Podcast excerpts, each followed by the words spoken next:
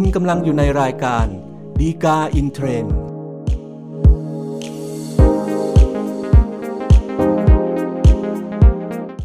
สวัสดีครับท่านผู้ชมท่านผู้ฟังทุกท่านนะครับ พบกันอีกครั้งกับรายการฎีกาอินเทรนด์รายการที่นำสาระดีๆ ที่น่าสนใจจากคำพิพากษาศาลฎีกา จัดทำโดยกองสารและประชาสัมพันธ์สำนักงานศาลยุติธรรมนะครับก็กลับมาพบกับทุกท่านอีกครั้งหนึ่งนะครับอย่าลืมเช่นเคยนะครับ ถ้าเกิดท่านต้องการติดตามสาระจากเราอย่างทันทุกทีนะครับ กดไลค์ กด Follow หรือติดตามนะครับ แล้วแต่ว่าท่านรับชมหรือรับฟังทางช่องทางไหนนะครับสำหรับประเด็นและก็เรื่องราวที่น่าสนใจที่เรานำมาพูดคุยแล้วก็นำเสนอในตอนนี้นะครับ ก็เป็นเรื่องของการที่เเกี่ยวกับป่าสงวน แล้วก็การดูแลเขตห้ามล่าสัตว์ป่านะครับ ซึ่งอันนี้ก็เป็นเรื่องที่กฎหมายเกี่ยวกับสิ่งแวดล้อมนะครับ ซึ่งปัจจุบันเนี่ยก็มีกฎหมายทำนองนี้ค่อนข้างเยอะนะครับ ซึ่งการบังคับใช้เนี่ยก็เป็นเรื่องที่เรียกได้ว่ามีความสำคัญอยู่เหมือนกัน เพราะว่า สิ่งแวดล้อมแล้วก็เขตป่าต่างๆนะครับ ก็ถือว่าเป็นแหล่งต้นน้ำเป็นแหล่งที่อยู่อาศัยของสัตว์ป่านะครับ ซึ่งถ้าเกิดไม่มีการดูแลแล้วก็บังคับใช้กฎหมายที่ดีนะครับมันไหนทำให้สิ่งแวดล้อมต่างๆ เหล่านี้เนี่ยเสื่อมโทรมไปได้นะครับ ซึ่งจะเป็นปัญหาต่อลูกหลานของเราในอนาคตต่อไปนะครับ แต่คราวนี้ในเรื่องของการบังคับใช้กฎหมาย แล้วก็การตีความกับเหตุการณ์หรือข้อเท็จจริงที่เกิดขึ้นนะครับ ก็บางครั้งก็อาจจะมีข้อสงสัยหรือว่ามีปัญหาขึ้นมาได้ เช่นกันนะครับสำหรับประเด็นก็เรื่องราวที่เรานำมาพูดคุยกันในตอนนี้นะครับก็เป็นกรณีที่ว่าถ้าเกิดมันเกิดเป็นคดีความมีการฟ้องร้องเป็นคดีอาญาขึ้นมานะครับแล้วก็ศาลพิพากษาว่าจำเลยเนี่ยไม่มีความผิดฐานยึดถือครอบครองป่าสงวน เพราะว่าขาดเจตนานะครับ ตัวจำเลยเนี่ยนะครับจะยังคงมีสิทธิ์อยู่ในเขตที่ดินดังกล่าวเนี่ยต่อไปหรือไม่เพียงใดนะครับ ก็เป็นประเด็นที่ เรานำมาพูดคุยกันในตอนนี้นะครับสำหรับเรื่องราวที่เกิดขึ้นนะครับ ก็สมมติว่ามีชื่อในจันแล้วกันนะครับ ก็ได้อยู่อาศัยในที่ดินแปลงหนึ่งเนี่ยนะครับ ก็มาเป็นเวลานานพอสมควรแล้วนะครับ แล้วต่อมานะครับเมื่อสักประมาณปี2540นะครับก็มีมติคณะรัฐมนตรีออกมาฉบับหนึ่งนะครับ โดยบอกว่าให้คนที่อยู่อาศัยในเขตพื้นที่ป่าสงวน แล้วก็เขตห้ามล่าสัตว์ป่านะครับในเขตพื้นที่ที่นายจันอาศัยอยู่เนี่ยนะครับ ให้สามารถที่จะครอบครองพื้นที่นั้น แล้วก็ทำกินต่อไปได้ในระหว่างที่มีการรอการสอบสวนเขตที่ดินที่ถูกต้องนะครับ แล้วก็มีการประกาศของสำนักงงานปฏิรูปที่ดินเพื่อการเกษตรกรรมนะครับ ว่าให้มีการไปแจ้งการครอบครองต่อทางหน่วยงานราชการนะครับ เพื่อที่ว่า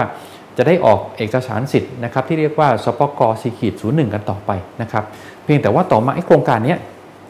ได้มีการยกเลิกไปภายหลัง แล้วก็ไม่มีการ ออกสปกสีขีดศูนย์หนึ่งที่ว่านะครับ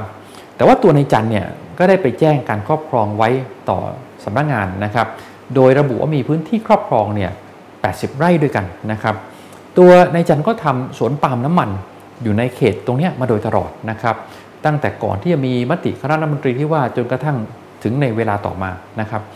สุดท้ายเนี่ยก็ไม่ได้มีการแจ้งให้ทางนายจันเนี่ย ออกไปจากพื้นที่นะครับโดยบอกว่าถ้าไม่แจ้งก็จะดำเนินการตามกฎหมาย แต่นายจันก็ไม่ได้มีการออกไปจากพื้นที่ที่ว่านะครับ สุดท้ายเนี่ยก็เลยมีการสอบสวนโดยเจ้าพนักงานสอบสวน มีการส่งเรื่องให้พนักงานอัยการ ฟ้องเป็นคดีอาญาต่อศาลนะครับ ก็เป็นที่มาของคดีความที่เกิดขึ้นนะครับ โดยในส่วนของคดีอาญานะครับ ก็ปรากฏจากข้อเท็จจริงที่เกิดขึ้นนะครับว่า ตัวนายจันแล้วก็บุคคลอื่นที่อาศัยอยู่ในพื้นที่ดังกล่าวเนี่ยนะครับ ที่ครอบครองทำประโยชน์ในที่ดินมาโดยตลอดนะครับ ตั้งแต่ก่อนปี 2540 นะครับ ก็ด้วยความที่เข้าใจว่ามติคณะรัฐมนตรีปี240 เนี่ยนะครับได้ให้สิทธิ์กับตัวนายจันแล้วก็พรรคพวกที่อยู่ในบริเวณนั้นนะครับ ให้สามารถครอบครองแล้วก็ทำมาหากินในพื้นที่นั้นได้นะครับ โดย เวลาที่ผ่านมาเนี่ยตัวนายจันกับบุคคลอื่นนะครับ ก็ไม่ได้ทราบว่าจริงๆมติคณะมนตรีอาจจะมีการเปลี่ยนแปลงไปแล้วนะครับแล้วก็มีการยกเลิก แล้วก็ทำให้สิทธิที่จะอ้างอิงได้ตามมติคณะมนตรีดังกล่าวเนี่ยมันอาจจะไม่อยู่แล้วนะครับ แต่ว่าเป็นความเข้าใจของนายจันว่าตัวเองยังมีสิทธิ์อย่างนั้นอยู่นะครับ เพราะในส่วนคดีอาญาที่บอกว่านายจันเนี่ยยึดถือครอบครองเขตป่าสงวนแล้วก็เขตห้ามล่าสัตว์ป่าเนี่ยโดยมิชอบฝ่าฝืนต่อกฎหมายนะครับ ก็อาจจะพอบอกได้ว่า การที่นายจันอยู่ด้วยความเข้าใจว่ามีสิทธิ์อยู่ตามมติคณะรัฐมนตรีเนี่ยนะครับ ก็เป็นเรื่องที่ตัวนายจันเนี่ยไม่มีเจตนาที่จะกระทำความผิดอาญา ด้วยความเข้าใจว่าตัวเองมีสิทธิ์อยู่อย่างที่ว่านะครับเพราะในส่วนความผิดอาญาเนี่ยก็คงจะบอกได้ว่านายจันไม่มีความผิดนะครับ ซึ่งในส่วนนี้ศาลก็พิพากษาไปอย่างนั้นนะครับ ในส่วนคดีอาญาก็ไม่ได้มีปัญหาหรือข้อขัดข้องอะไร ก็ยุติไปตามนั้นว่านายจันเนี่ยไม่มีความผิดนะครับ โดยขาดเจตนาอย่างที่ว่า แต่ว่าประเด็นแล้วก็เรื่องราวก็ไม่จบแค่นั้นนะครับ เพราะนายจันก็ต่อสู้ต่อว่าการที่ตัวนายจันไม่มีความผิดอาญานะครับยึดถือโดยการเข้าใจว่ามีสิทธิครอบครองอยู่ตามมติคณะรัฐมนตรีว่าเนี่ยเพราะฉะนั้นตัวนายจันก็ควรจะมีสิทธิ์ที่อยู่ในที่ดิน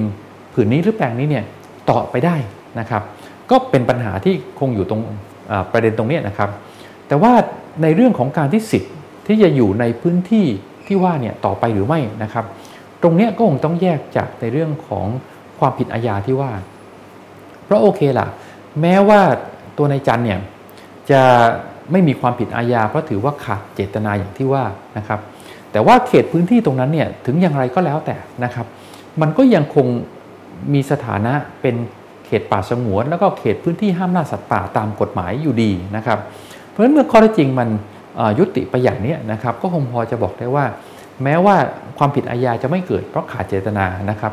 แต่สิทธิที่จะอาศัยอยู่ในพื้นที่ดังกล่าวเนี่ยมันก็ไม่มีอยู่ด้วยเช่นกันนะครับ เพราะว่าไม่ได้มีมูลที่จะอ้างได้ตามกฎหมายฉบับอื่นนะครับ เพราะฉะนั้นสิทธิที่อยู่ก็คงจะไม่เกิดขึ้นนะครับเพราะฉะนั้นโดยสรุปในเรื่องนี้นะครับ ก็คงพอจะบอกได้ว่าได้ว่าแม้ในคดีความที่เกิดขึ้นนะครับ ในส่วนความผิดอาญาเนี่ยเกี่ยวกับการยึดถือครอบครองพื้นที่เขตป่าสงวน หรือเขตห้ามล่าสัตว์ป่านะครับอาจจะไม่ผิดเนื่องจากขาดเจตนานะครับแต่ศาลเนี่ยก็อาจจะพิพากษาให้ผู้ที่อยู่อาศัยโดยไม่มีสิทธิ์ แล้วก็บริวารเนี่ยออกจากเขตพื้นที่ดังกล่าวได้นะครับโดยถือเป็นคนละส่วนกับความผิดอาญาอย่างที่ว่านะครับสำหรับท่านที่ต้องการศึกษาข้อมูลเพิ่มเติมนะครับดูได้จากคำพิพากษาสารดีกาที่ 3215ทับ2564 นะครับก็เป็นครบถ้วนครับสำหรับรายการดีกาอินเทรนในตอนนี้นะครับ อย่าลืมนะครับ ถ้าเกิดท่านต้องการติดตามสาระจากเราอย่างทันท่วงทีนะครับ กดไลค์กด Follow หรือติดตามนะครับ แล้วแต่ว่าท่านรับชมหรือรับฟังทางช่องทางไหนนะครับ พบกันใหม่ในตอนหน้าครับ ซึ่งเราคงพยายามสรรหาสาระดีๆ ที่น่าสนใจ จากคำพิพากษาสาริกา มานำเสนอสู่ท่านผู้ชม ท่านผู้ฟังทุกท่านเช่นเคยครับ พบกันใหม่ในตอนหน้าครับ สวัสดีครับ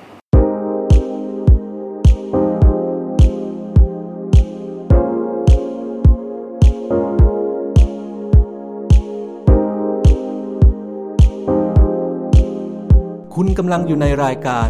ดีกาอินเทรนด์